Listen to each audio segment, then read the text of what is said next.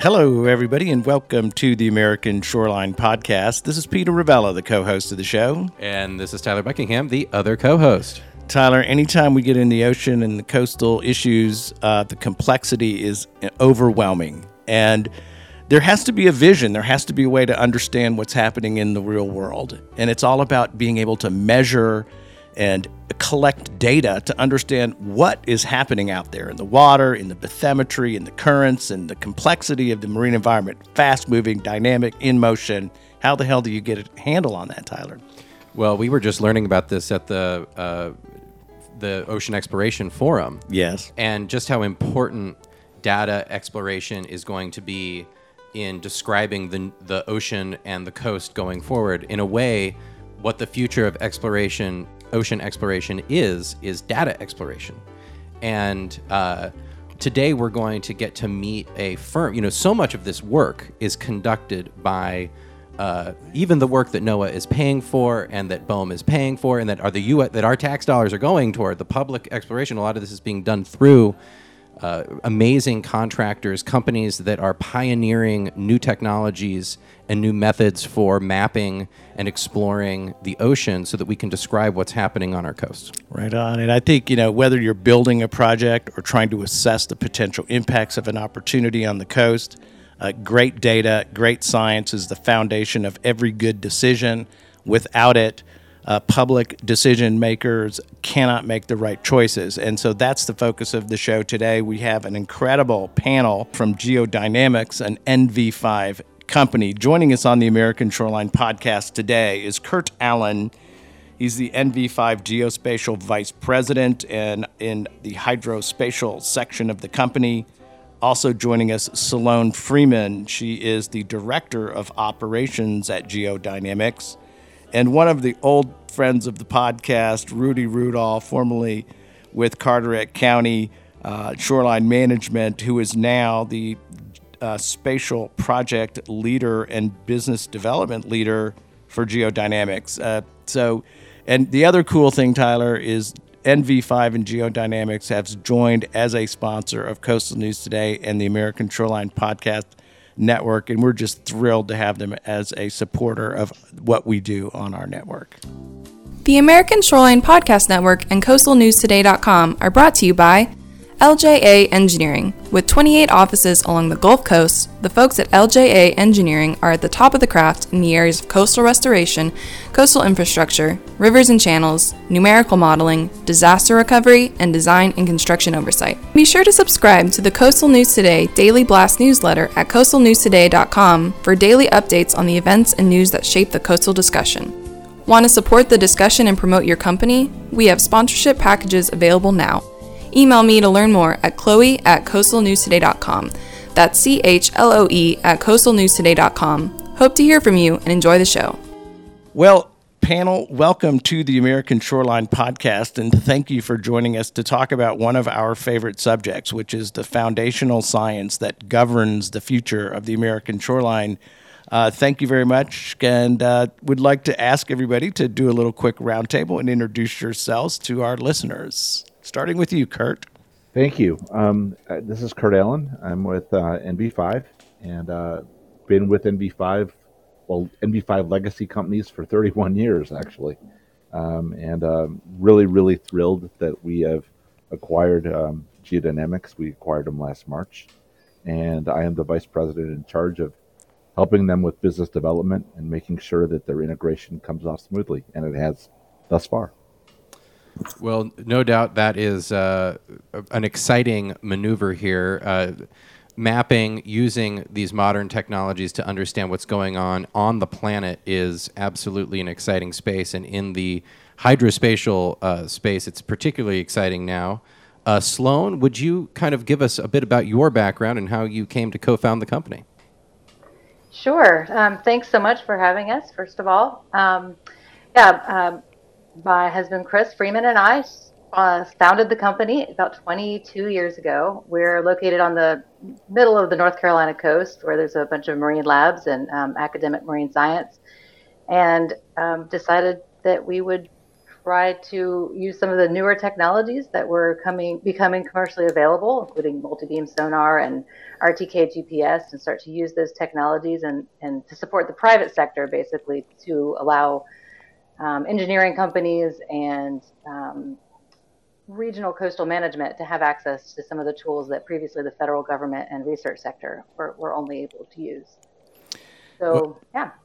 Well, it, it, it fabulous uh, company. Uh, congratulations on the acquisition by NV5, Sloan. Uh, must be a, a big day for you and uh, and and your team to join a company of the caliber of NV5 and bringing along with you one of my favorite coastal managers. And I, I honestly say this is I think Rudy Rudolph is the premier coastal management expert in America when it comes to managing shorelines at the local level. Uh, it, it, the model of, of his work is has been phenomenal. Something I've talked about for years. If people want to know how to do it, talk to Rudy Rudolph. Um, and now to see Rudy out of government service and into the private sector and working with geospatial. Uh, Rudy, I'm, congratulations on your new position and congratulations on being part of NV5. Yeah, thank you. Good to be back. And uh, again, I, I, got my credit my my uh, credit card out out out, out again, Peter. Every time you uh, compliment me, I'm I'm, I'm going to give you something here. Well, um, but you know, um, interesting story. You know, um, you know, I, I guess you know Carteret County and myself, we've been sort of on the receiving end, surveying for you know 20 years, and um, and then I'll tell you a, a, longer story later in the in the, in the program. But um, I've known the uh, Freeman since uh, before they started the I'm a company. I knew I'm a Chris uh, Freeman back in uh, in a grad school uh, at a different school and so I've kind of been on the receiving end of surveying for a couple decades, and now I'm on the giving end, and uh, and it's really great. Great, great to be here. Well, it's interesting. This is a very North Carolina centered uh, organization at Geospatial, and of course, uh, uh, Rudy, your experience. Uh, there is a lot of horsepower in the science and ocean science community in North Carolina. Uh, Kurt, tell us what is what is it about NV5 that makes your company special when it comes to scientific uh, uh, monitoring, surveying, hydrographics, uh, geospatial data? Talk to us about and give our listeners an introduction to NV5, if you wouldn't mind. Be happy to. Um, well, NV5 is a, is a publicly traded company, um, one of the largest engineering firms in the world. Um, it, I work for NV5 Geospatial, which is a division of, of NV5, and uh, the geospatial division, in and amongst itself, is one of the largest geospatial companies in the world as well. And um, you work for a publicly traded company, you're always looking for growth and where where you could achieve gro- achieve growth. And uh, we started looking at adjacencies within our geospatial business, and um, hydrographic surveying um, certainly was an obvious adjacency for us uh, from a market perspective. And uh, NOAA is one of our largest clients um, within the division, and um, we knew that we wanted to provide a you know a, a broader uh, suite of services than what we were currently providing, and uh, and the hydrographic surveying part of it was something we were not doing, and um, um it, it, it just started to make perfect sense. I've been working uh, with Sloan's team for a number of years. Um, we had partnered on some proposals before and and certainly knew each other um, uh, for years. I think I first uh, talked to Chris and Sloan when they were first starting um, more than 15 years ago, and we started doing some seagrass mapping of the Outer Banks uh, using um, aerial imagery uh, to, to collect that for a bunch of local stakeholders. And so that's how long I've known them. And uh, it just became, you know, kind of obvious that that you know that that um, geodynamics would be kind of our first choice. They were the the pick of the litter. They're kind of located in the perfect spot, and uh, they were growing at a at a phenomenal rate. And um, you know, all our checks was with NOAA and with other clients where they had a fantastic reputation, and we couldn't be happier, um, you know, than the acquisition that that, that occurred last last March. Well, that's certainly uh, the way you want to feel after uh, that sort of acquisition, coming, bringing, bringing the team together. Uh, it's certainly, I think, Peter, we, we can say, not to say we're in the business, but it's a growth area. Uh, oh, yeah. You know, all around the American shoreline, as we said in the opening, uh, the ability to actually see, map, understand the physical uh, surrounding of your coastal area or your deep sea area, whatever the case may be. This is the this is kind of the the the benchmark of being able to then understand how we can adapt to climate change and how we can understand the way sea level rise and more powerful hurricanes are impacting us.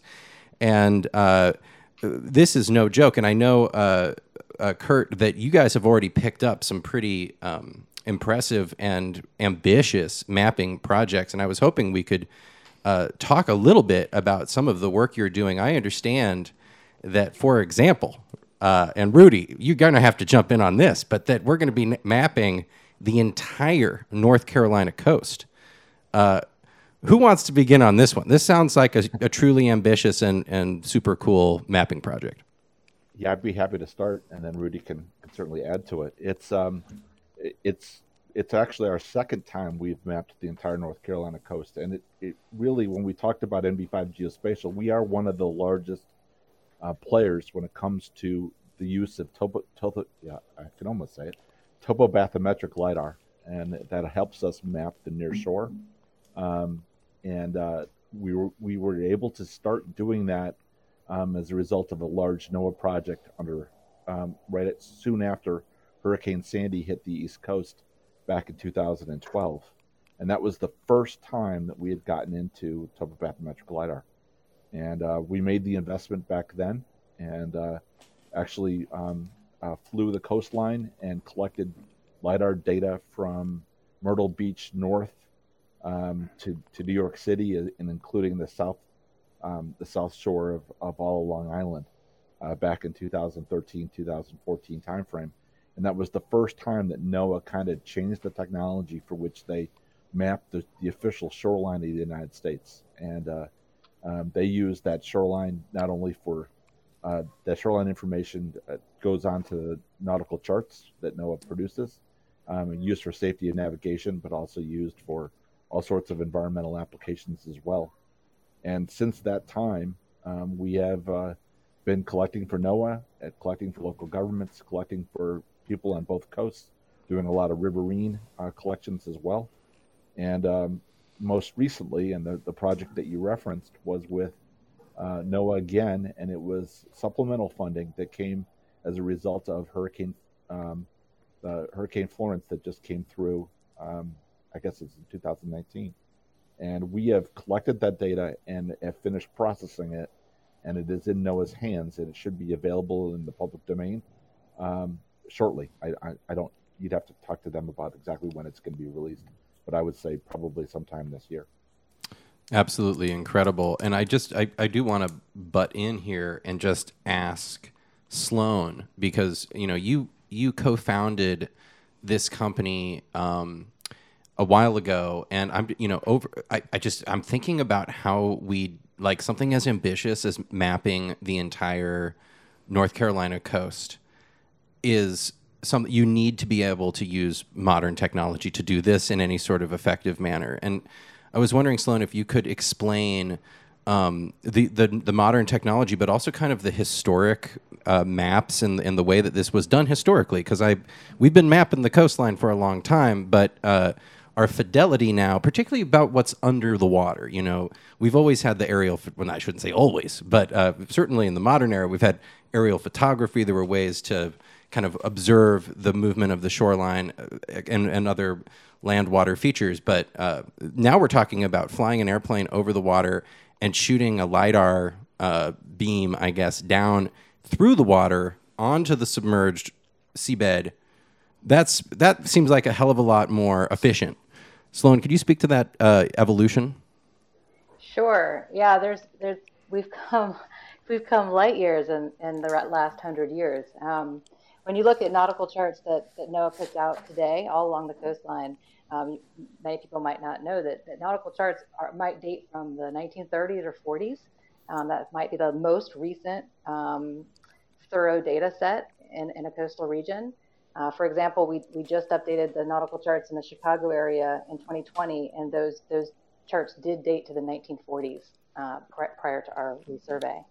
So when you're looking at uh, much of that charting data, it, it literally might have been collected via lead line, where the ships just put out a single, you know, demarcated line, weighted, and then they they log these individual measurements, um, and then you know even them out according to geological features to come up with the nautical chart, and then over time they replaced the lead line with a single beam sonar, which would send a, obviously a single ping of sound, and then you measure the time that the sound takes to come back to the sensor. Uh, that gives you a single point of depth measurement. And then really it was um, not until the last 25-ish years that multi-beam sonar became, um, first of all, commercially available, but also um, that we had the computing systems to really um, process that much data. So multi-beam sonar is, is, a lot more like a LiDAR sensor in that it sends out um, a swath of, of sound pings um, through sonar acoustics. Um, and so you, you're collecting a, um, like a perpendicular line of, of, of, data points of bathymetry underneath the vessel. So it's almost like mowing the lawn. You can, you can collect actually a, you know, an area of dense enough sonar soundings that you, you know exactly what the bathymetry look, looks like. Um, and swath width is, a, is this is important, that it's a it's a function of water depth. And so when you're out deep, um, you can collect a lot of multi-beam bathymetry in a single pass.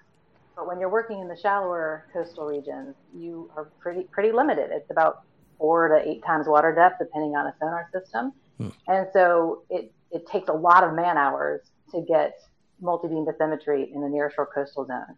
And so I think that's why the the meshing of the the bath, bathymetric lidar with the multi-beam sonar acoustic um, acquisition styles is, is, important because you know the shallow water is, is very labor intensive from an acoustic standpoint.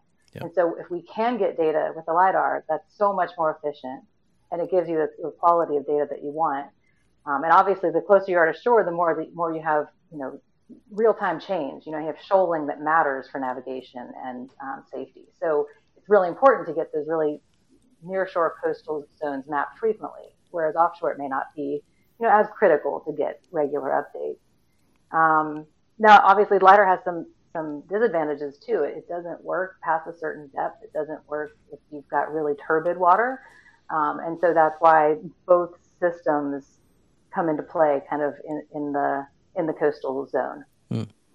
You know, I and, and I know Rudy uh, as a a purchaser of bathymetric information to manage uh, the shoreline projects in Carteret County and all of the engineers that I've worked with over the past 20 years doing nearshore uh, uh, shoreline management, beach nourishment projects, having accurate and up to date bathymetric data is absolutely critical.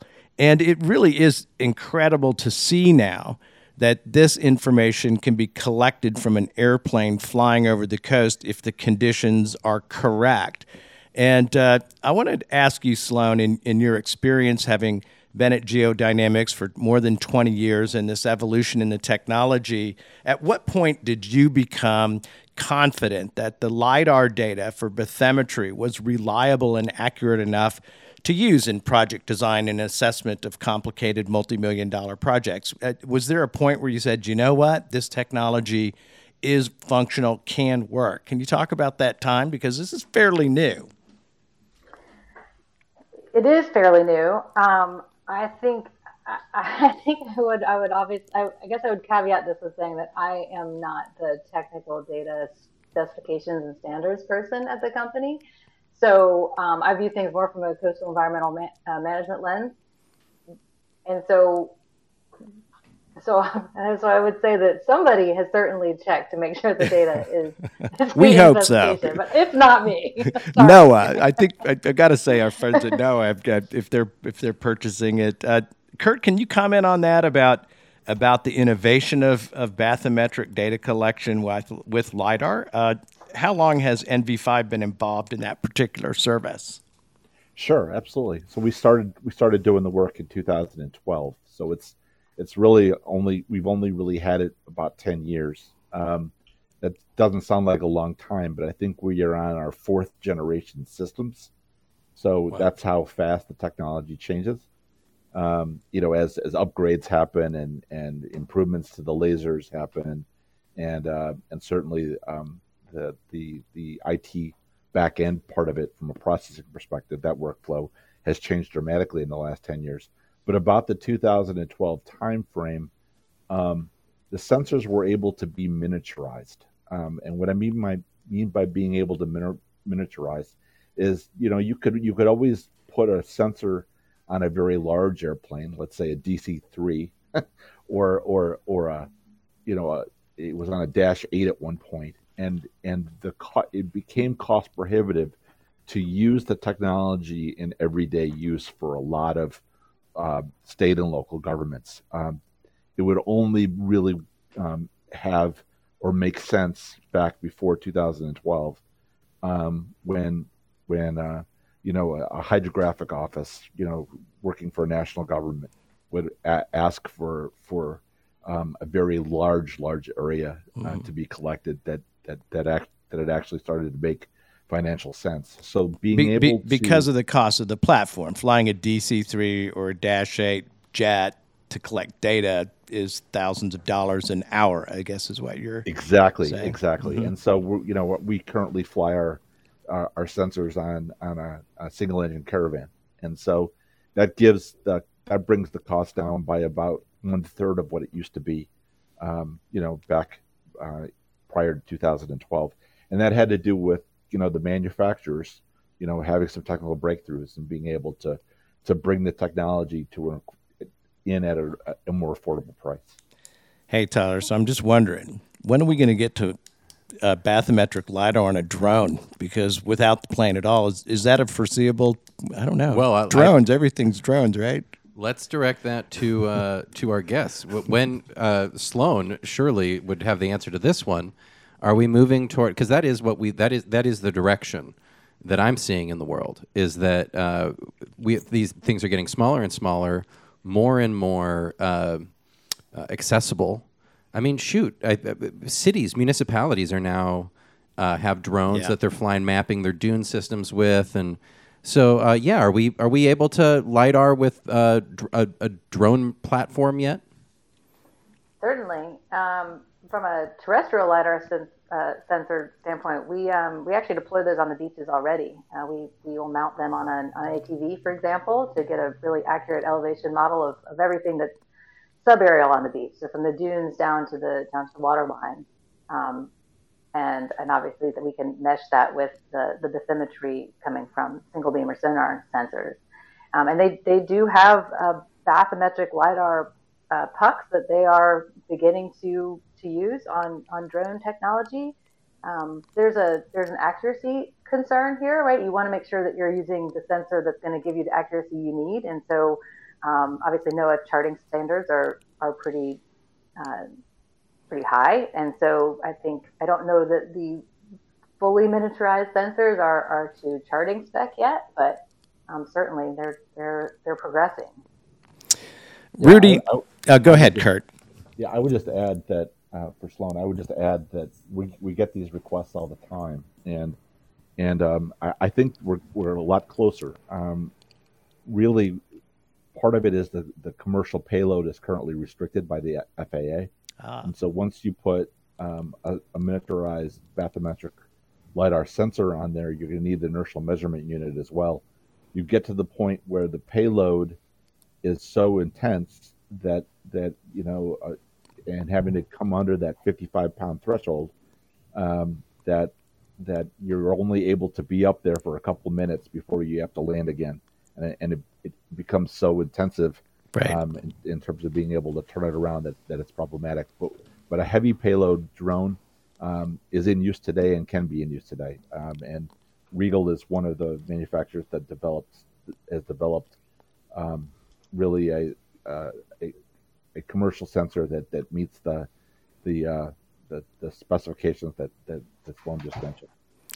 You know, Rudy, in your days as a local government official and manager of a countywide shoreline management program, uh, data was critical, I know, to the program that you operated.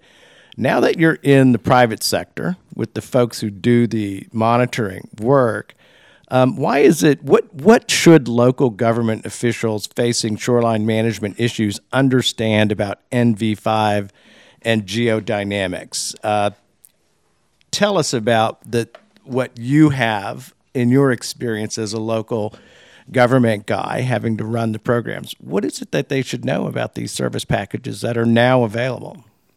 Yeah, well, I mean, just kind of uh, to show. I mean, when we started, I guess you know, um, it was you know you see you uh, get you know a, a couple folks in in a, in a, in a wetsuit and a rod and a level and you, right.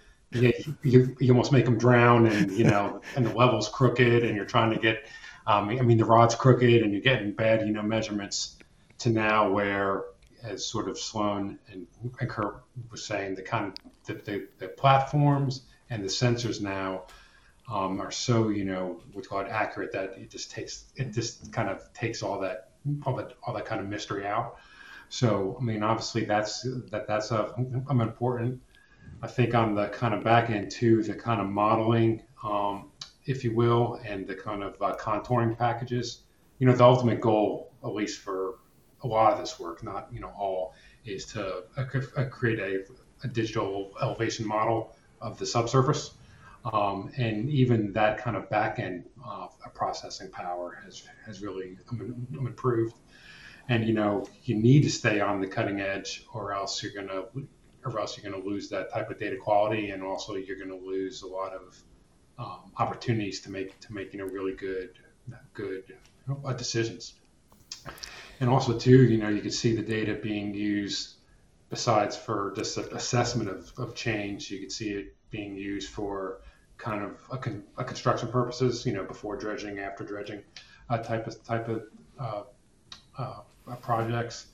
And also too, you see a lot um, you know, modeling how, for instance, you know, the waves that come in and, you know, wash up and down the coast, uh, AdCirc, stuff like that. Again, the kind of base of that is having really awesome, you know, bathymetry. So, you know, you could properly model all the waves and currents of, of coming in. So, I mean, I think that's what, what kind of we offer and where the, you know, technology is uh, really going. I, I just I have to say I, I really it's it's easy to understand because uh, basically the future here is that uh, we are going to have there's going to be uh, companies out there that are going to take all this data and analyze it and model and you know as a as a uh, shoreline community or as a county uh, Rudy in your old job uh, you had to respond to real world conditions that were happening on your shoreline. And I think over the course of your career, you witnessed a transition from what was largely kind of uh, kind of mystical. You kind of had to read the tea leaves of the shoreline. Yeah, that's a hot spot. Oh, it's always a hot yeah. spot. I think that's because they put a port in over there. You know, there's a lot of kind of you know crazy, crazy, reasonable but, guessing. Re- yeah, just reasonable guessing, but still guessing. Yeah, but over time, you know, the technology has become available and the costs have come down where. Mm you can get to know. Rudy, I would love it if you have an example of how this more uh, complete p- data picture picture uh, changed uh, the way you did your job when you were uh, managing that shoreline. Yeah, I mean, I'll give you a good example. So, I mean, you, we were actually just, you know, talking about it. So it went from, you know, rod and level to, um, you know, single single beam uh, I'm walking the a, a transects. You know, you do a transect every thousand feet along the, along the shoreline, um, which is great. But you know, obviously, you would you would sort of like to have more um, resolution in between the transects. And now we got the lidar um, that can see basically in between the uh, transects. We can we can we got the multi beam now that can see in, in, in between the transects. So when you're dealing with a 25 mile long island and you're trying to locate, wondering why uh, 500 foot zone is sort of eroding more than others, and why all your nourishment events are triggered because of that 500 foot zone. um, having having you know all these you know tools has has you know made has made the the the why and, and what to do with it um, a lot uh, easier or even even even achievable in the first place. Yeah, I think that the the the downstream side of this equation with this new technology, multi-beam sonar, uh, sonar, and the capacity to gather data at this level of density, uh, the big challenge is how the heck to process it. Uh, Tyler, when I was at the General Land Office and we had we started the uh, the geospatial group, which was a couple of guys and some computers uh, and very very early lidar data, we couldn't actually access and process that information to use it to evaluate management's decisions. It was just so much information. Uh, Kurt, can you talk about this part of it? I mean, the reason why this data is usable is because now the capacity to handle it, both in terms of managing the data and incorporating it into uh, complex models, is is it has been has been tackled. Um, what does it take to use the information that uh, that geodynamics can produce for clients out there? Sure. So, uh, you know, we we are oftentimes dealing with the raw data and and uh, and processing the raw data into derivative products for the client to use, and a lot of those products, those derivative products, um, like as as as as Rudy just mentioned, you know, maybe it's a digital elevation model. Um, you know that they, they have actually a lower density associated with it. Um, so they're actually easier to handle and easier to work with um, for a lot of uh, modeling applications um, and a lot or environmental applications, uh, for instance. Um, you know, even even the shoreline that we make for NOAA is is essentially a cartographic product at the end of the day, and so we simplify the the the, the density of that data set uh, because it's eventually going to become a, a cartographic product. So yes, um, our online storage is something that I never imagined was possible ten, 10 years ago, and a lot of our clients are now moving that those data stores to the cloud, and we're um, right there along with them, providing enterprise GIS services uh, to help them get to the cloud as well. And so, you know, it kind of broadens kind of for us to be able to do everything we can to help our clients. You know, it, it's broadened our technical capabilities um, in order to be able to assist them. No doubt about it, because that's the other half of it is the yeah. uh, the tools actually making tools that are usable with all this data. And one of the cool things that I think NOAA is doing in buying the collection of all this data, and, and others, not just NOAA, but uh, mm-hmm. that you know when the government goes out and collects the data and makes it public, all of a sudden you, yeah. there, you open that up for a whole new genre of enterprise in the computer learning, crunching, modeling, prediction universe that is ex- that's actually super useful for uh, the, you know that's actually kind of the gold yeah. at the end of the rainbow that you're looking for but you can't get there if you don't have the data collection built in first um, you know, and and I, I can't think of any more exciting space right now on the American shoreline where this is really coming to bear, Peter, than the offshore wind industry, yeah. which is getting ready to uh, construct. I would say it's. I think it's fair to say that this is going to be the largest marine construction project, really, maybe in history. I, I, I, forgive me, I don't know what well, else to compare I mean, it to. As Panama a program, Canal or something. I mean, as a program, I think if you look at what BOEM's doing nationally. Uh, yeah, I think there's the investment in offshore wind, unlike uh, unlike oil and gas offshore, which is geographically in the Gulf of Mexico. That's the region a little bit off the west coast, of course, in California, back in your territory in Ventura County, uh, Tyler.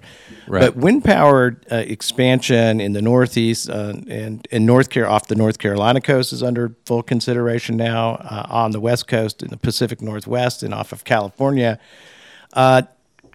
Kurt, have you had the opportunity or been asked to be involved with uh, the development or evaluation of wind power opportunities, or do you expect that market to be part of the future for NV5 and geodynamics?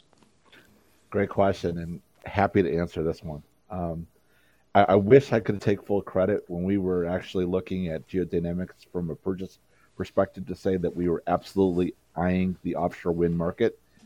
Instead, it just was a huge benefit of actually buying um, geodynamics because they were just starting to get into offshore wind um, and being able to provide hydrographic services uh, for uh, for the developers. And um, and we've had some major success in the last year being able to do that. And and since um, um, um, acquiring geodynamics we've also made some very significant investments. Uh, we just purchased uh, two additional major vessels uh, for us to to uh, capture as much of the offshore wind market as we can and I'm actually going to ask Sloan if she can kind of talk about those investments and some of the stuff that's really been going on um, in terms of in, increased capabilities uh, over the last year.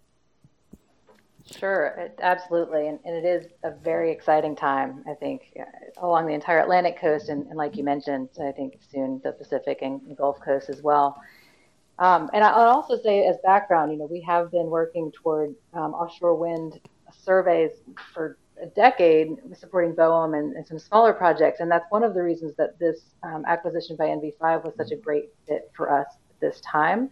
Um, offshore wind developers are, that's a huge project and they, they rely on um, suppliers with really, really robust uh, legal and insurance and health and safety systems. And so as a small business, we were finding that we were um, having a harder time competing with, with that kind of big game. And so, um, by becoming part of a bigger entity that was already active in the coastal environment and already active in, in the power generation um, arena onshore, uh, was really immediate an immediate benefit to our, our program for offshore wind.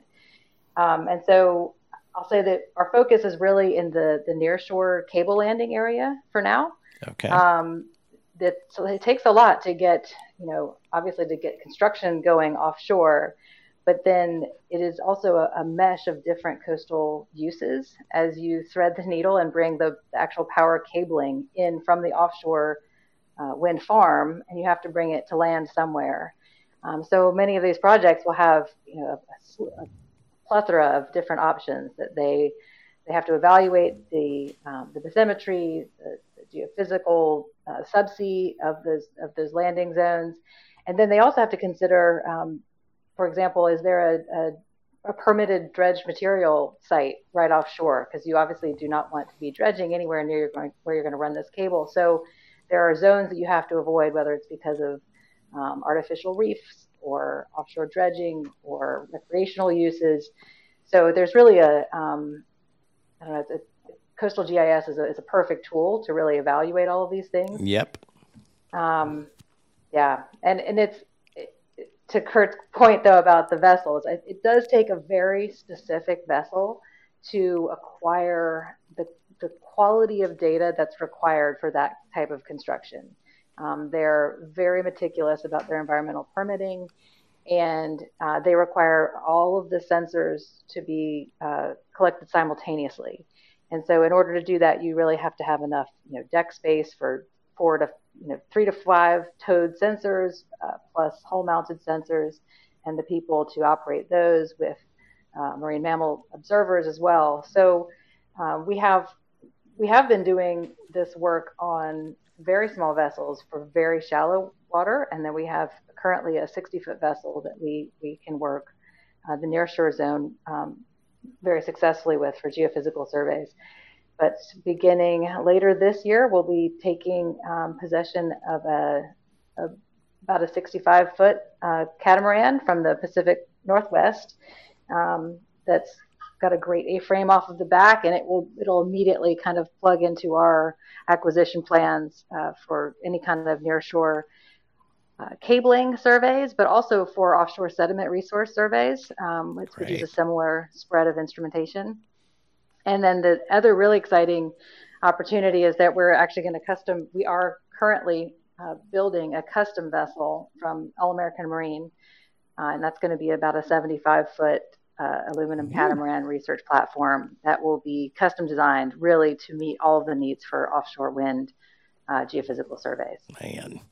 You know, it's got to be a blast, Sloan, to uh, to, to, be, to, be, part of NV5 and a company. An airplane one day, a vessel the next. Yeah, I, they I got, it. got the horsepower to, to to put these assets in place yeah. and to really do the kind of work that you know you're capable of doing. Uh, it's got to be a bit of a thrill having grown uh, Geodynamics. I guess you and your co-founder uh, over 20 years ago to see it uh, mature to this point. It's got to be a bit of a personal thrill for you. It is very. It's a very exciting time, um, and it's it's a it's a I guess a coming together of several things. We have an amazing team of really dedicated and passionate coastal science scientists, and so this work is possible because of the work that they do. Um, but yes, to suddenly be able to put the resources behind mm-hmm. that team to really go after work in the way that we, in the way that we attack all of our work, right, which is a very high focus on quality, on safety, obviously, but on on really kind of just a problem solving um, approach, like a, a, a, research science approach to answering these questions. You know, we, we really do want to find the best way to get the best data for our clients. Man, I love it. It's so it's so important for all the local government officials out there to listen to the podcast. Tyler, we have a bunch of them, and our friends at DC, we have a big listenership, and and no, I know NOAA's familiar with you guys and uh, has obviously and BOEM. Let's not forget our long-term relationship with our and the Corps of Engineers as well. Uh, Absolutely, the federal agencies that that have worked with NV5 and Geodynamics, but for local government officials, it's great to, to get a feel for and start to understand how much work it is to do quality science in order to make project development decisions that makes sense. And uh, when you're talking about offshore wind, I think Sloan, I like the mention of the landings of the cables and the power, the, the power infrastructure that goes with offshore wind. Uh, you know, having somebody like Rudy in the stack who's uh, worked on these issues from a variety of perspectives, uh, talking about the reconciliation, Tyler, of uh, economic interests on the American shoreline what do you do with fisheries and all of these ports and all of these other uses? This is kind of very important. Well, and and the trends are, in, in my opinion, that we are only going to be monitoring and mapping and observing the changes in our marine environment more and more closely as time goes on, and that and that's yep. because the uh, blue the, the the new blue economy, whatever you want to call it, this yeah. this this new industries are being born in the ocean space and they're as we know everything is interconnected they overlay they impact they affect other interest groups that are just as motivated and interested and right. they have to coexist and the only way that we can manage that, those types of things and maximize our efficiency in the ocean and our sustainability is to be measuring constantly and so what i think that uh, yeah. the audience should understand uh, not only if you're interested in in uh, procuring uh, NV5 services, but also maybe interested in buying some stock because I'm telling you, ladies and gentlemen, this is this this is going to I be. I need a, to look it up. You think about it with offshore wind. You have the initial surveying that the government's going to do, and then of course the actual group that is going to do the construction, the the operator is going to do an additional oh, yeah. survey, and then henceforth, from all time forward, as long as that stuff's out there, it will need to be monitored. That's going to be in, yeah. additional surveying. So there is. Uh, needless growth, to say, gro- a lot industry. of work to be done here. I imagine those vessels will be well used. yeah. Uh, Kurt, can you comment on that? I do think that as we move forward, and as Tyler said, the reconciliation of the economic interests along the American shoreline and the expansion of the blue economy, we're talking about some very technical issues. Where does the aquaculture go? Where are the fisheries resources? What about the offshore sediment management areas or or or sand source areas? Uh, it's really complicated, and you have to know where everything is. It seems like this is the this is the the key part of what NV5 and Geodynamics is all about. It seems. Absolutely, and um, and we follow the you know um, we follow the policy side of the of the equation really closely. Um, we've kind of um, been asked at, at one point for input with uh, with uh, the federal national ocean policy that was originally uh, put out by the Trump administration, but has also been endorsed by the Biden administration. It seems to be uh, one of the things in the world that, that, that seems to be bipartisan, and that is recognizing that ocean exploration and the mapping of uh, uh, of the continental shelf needs to be a priority uh, for the country uh, for a lot of the reasons you just described, uh, whether it's aquaculture um, or whether it's um, uh, coastal resiliency. All of those things um, really need to be be looked at as we um, all deal with with the issue of climate change. it, it is affecting um, our our coastlines, and um, you know we go out of our way to talk about um, when you're talking about inundation inundation issues, coastal inundation or flood flooding, um, especially on the East Coast.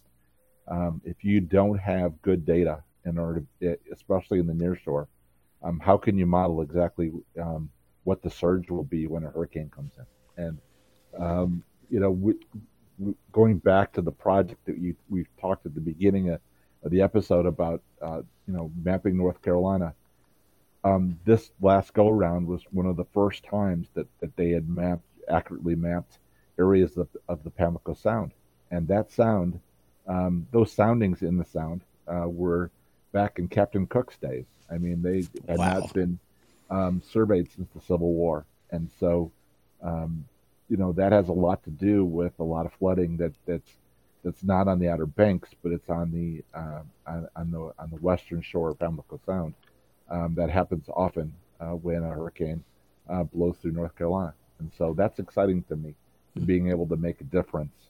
Um, you know, for a lot of people, um, hopefully that they have better information and can make smarter decisions when it comes to, yeah, um, you know, what's going on. That's the trick of the trade. Uh, good decisions based on sound science. We hear that all the time, and this is how sound science gets generated. It's companies like NV5 and Geodynamics uh, who have the expertise and the assets and the resources to really uh, use this cutting edge technology to take a close look at what the hell's happening in the environment. Um, I guess got to ask uh, uh, Kurt if you, you, mentioned Pimlico Sound and the old maps. you know, NOAA recently, I guess it was last year, Tyler, uh, quit producing the paper uh, nautical charts, charts yeah. and it's all going digital. Uh, there's got to be some folks out there collecting those old charts. They'll be they'll be on uh, the road show on PBS in about 50 years. They'll, they'll probably be worth money. they'll be guess. worth. Someone will have a Pimlico Sound, yeah. you know, 1903, you know, bathymetric map.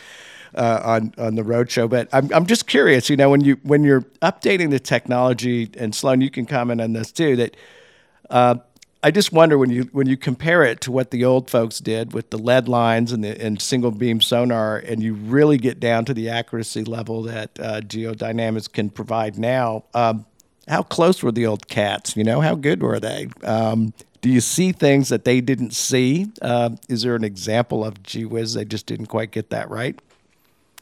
Yeah, I'll, I'll let Sloan comment on this as well. But yes, especially in the nearshore, we always, we occasionally, not occasionally, we we typically, you know, if we were to map the whole coastline in North Carolina, we find things that were not on not on the on the charts. Um, and there's a process for identifying that with with NOAA and and immediately and having them verify it. We don't we don't you know that's they are the authoritative decision maker on what goes on the chart and uh, but we certainly involve them and you know I, I I think that Sloan might have in her back pocket one or two shipwrecks that maybe she hasn't told anybody about.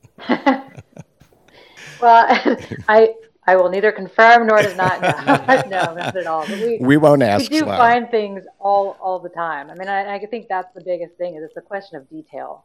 Um, it's hard to say, you know, when you're looking at a, a resurvey that's 80 years later, whether whether a, an incremental change in actual depth is um, is is real change or right. Uh, you know more likely a, a, a, greater accuracy in how we handle you know tide uh, tide and other data transformations. But but the detail is really where the change is. I, you know the the chicago map for example that we just updated we found you know hundreds hundreds of significant items that were on the the sea floor around the, the, the shoreline of chicago. And that includes is there um, is there a treasure is there a treasure chest? there there could be some some old bootleg uh, alcohol. I think there were several cars that you know must have been driving over the ice at some point, and they're now sitting on the bottom, and you know cranes and barges and um, air, airplanes that had taken off from the airstrip uh, there downtown Chicago. So there, there's a lot of detail that's missed in the old old charts. Um, but to emphasize that really where that detail helps capture real change is in the, is in the, the shoreline where you have shoaling and um, and like North Carolina inlets are the, a great example of this. There's mm-hmm. the Beaufort Inlet might change the navigable path, you know, from from one month to a next, and so really being able to get detailed resurvey of, of really rapidly changing areas, I think is is where um, is where multi-beam especially and and bathymetric lidar excel because you can get a really quick update to um, to an area that might challenge uh, recreational commercial traffic otherwise. Absolutely. There's there's no doubt there, there's a lot of uh, opportunities going on here, and I do want to look a little bit to the future. Uh, you know, it's we just had the big uh, infrastructure uh, bipartisan bill. Yeah. Uh, I imagine that there are some exciting opportunities.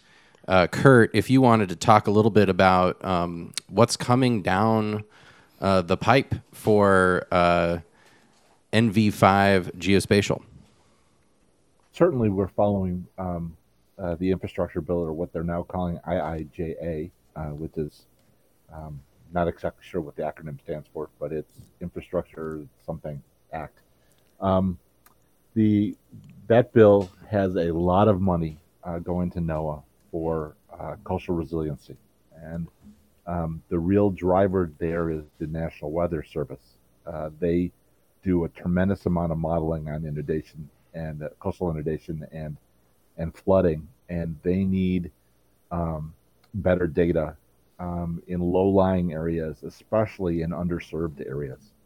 And so, um, the state of Maine, the state of North Carolina, parts of the Texas coast, um, Louisiana, those areas are considered underserved in some in some areas, and in need of additional mapping. And uh, we are expecting and positioning ourselves um, to try to capture some of that work. And we're talking between uh, the, the, potential for LIDAR uh, in the near shore and maybe some offshore um, uh, acoustics work, uh, upwards to $100 million worth of work coming out of NOAA over the next five years. Wow. And so we're, we're very, very focused on that. And then Rudy, in particular, is very focused on the ports and waterways part of the infrastructure bill because um, the Corps of Engineers is going to be doing a tremendous amount of dredging uh, of, of, waterways and ports uh, over the next five years with with infrastructure bill money, and so uh, we're very focused on, on, on tracking where those large uh, dredging projects are are, are going to be uh, needed because uh, the need for a third party surveyor also goes hand in hand with that dredging. It's the Infrastructure Investment and Jobs Act, IIJA, $1.2 trillion in that bill. And it's, it's great to see the investment that the country is now making in basic infrastructure, and particularly in coastal areas and ports. Uh, I'm, I'm, I'm stunned in my 25 years in working in uh, coastal management and coastal related issues. I have never seen so much money available for projects. Around the American shoreline, Tyler. Uh, you know, the, the, the, disaster supplemental funds here in Texas, uh, the GOMESA funds, which are derived from offshore oil and gas leases, the Infrastructure Investment Act, the Port Infrastructure Grant Program. I mean, there are billions of dollars because there's billions of dollars of work and problems to solve. It's a good thing to be geodynamics right now. Well, and, uh, you know, we're in this together. I mean, I think that there's a reason why it's in the public's interest. I have to say, in, yeah. in my heart, to make these historic investments. We are in an unprecedented time. We are confronting climate change on the American shoreline. That's really why we do this podcast and why we started yep. ASPN. Ultimately, Peter is to yep. is to start speaking the same language and get to know these experts, like the mapping experts that are helping us understand the nearshore environment and beyond. Because ultimately that will help us understand sea level rise and flooding and uh, it'll help us map weather and be more predictive and um, you know god willing we'll be able to figure some of this stuff out and yeah. these investments will be investments and that they will mature and uh, make us a, a, better more sustainable society. Couldn't agree with you more on that. Uh, kurt if you would folks out there who are listening to the show and want to better understand the services offered by uh, NV5 and Geodynamics. Um, how can folks get in touch with you? What should they know about uh, the company and how to work with you guys. Well, we certainly have a website. Both NV5 um, has the has a has a, a landing page for the geospatial services that we provide that includes the hydrospatial that we've been talking about today. But the geodynamics website is also still uh, live and still available uh, to, to, to, to reference directly. Um, and certainly, um, you know, I don't know if you want us to leave our contact information. No, no, no, no, no. Happy but, to talk to anybody. But let me let me just we can uh, put it in the show notes. Let me let me just say that uh, nv5geospatial.com or geodynamicsgroup.com are will both get you there. Correct. Yes. Ladies and gentlemen, it is Kurt Allen. He's the vice president at NV5 Geospatial Hydrospatial. Uh, Sloan Freeman, the founder, co founder of Geodynamics, now an NV5 company. She is the director of operations for Geodynamics. And our good friend and longtime uh, buddy Rudy Rudolph, who is the hydrospatial project leader at Geodynamics and also the business development director. Uh, what a great uh, company! Uh, this is the rock solid foundation of good coastal management. Is great data, and it's companies like NV5 and Geodynamics that do the work. Uh, we just want to thank you guys on behalf of all of the listeners of ASPN and the readers of Coastal News Today, uh, Kurt, for uh, your decision to, to be a supporter of, uh, of what we're doing. We can't tell you how much we appreciate it. We absolutely have to have this kind of support. So we thank you so much, and it was a pleasure, pleasure to have you on the network to talk to our listeners and introduce your fine, fine company to our, our, our folks out there